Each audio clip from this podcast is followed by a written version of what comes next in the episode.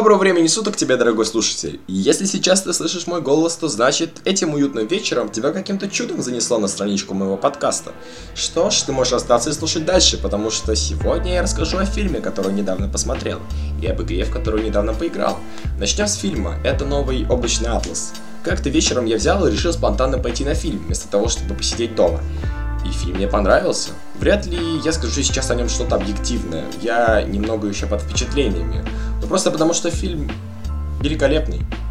Братьям Вачовски и Тому Тыкверу удалось снять по мотивам книги действительно что-то стоящее за последнее время.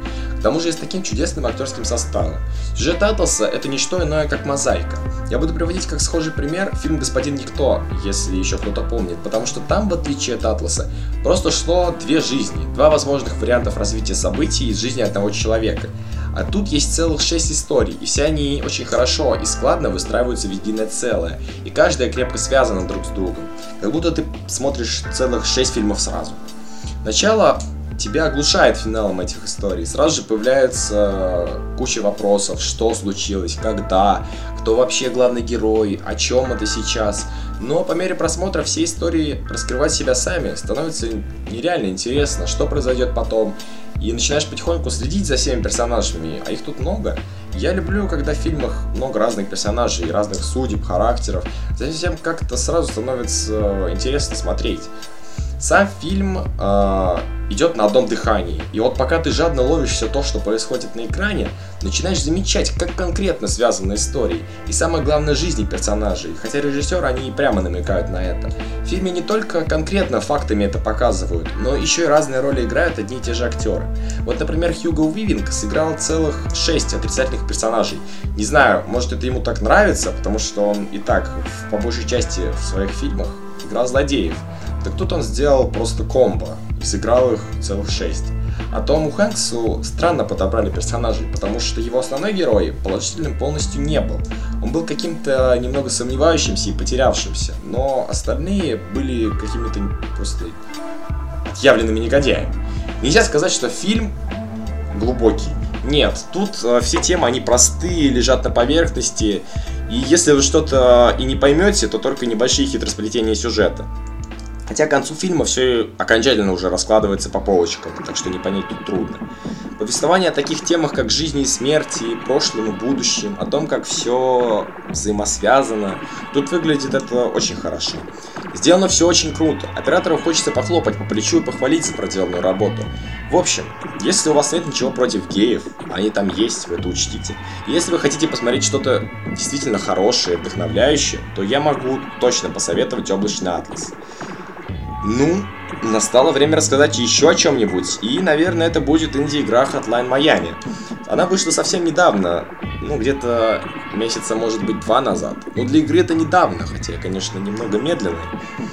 А, доступна она в Стиме, и что интересно, в Стиме она же и крашится. Или она работает нормально, но без музыки. И еще интересней то, что если ее скачать с торрент-трекеров, то все будет нормально работать. Я не понимаю, как это можно было так сделать игру и до сих пор ее не проапдейтить, что она так работает. Что, что у разработчиков вообще так происходит, неизвестно. А, тем более, что я с саундтрека познакомился впервые с игрой.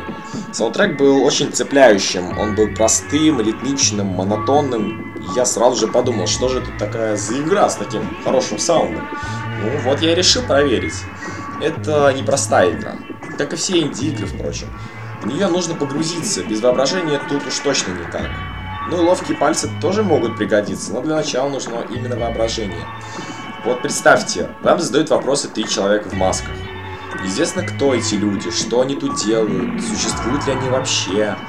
Как и другие нормальные люди, ты не только видишь этих людей. Ты ходишь как в кафе, в салон, видеосалон, в пиццерию, в бар, и ты там видишь одно и то же знакомое лицо кто это?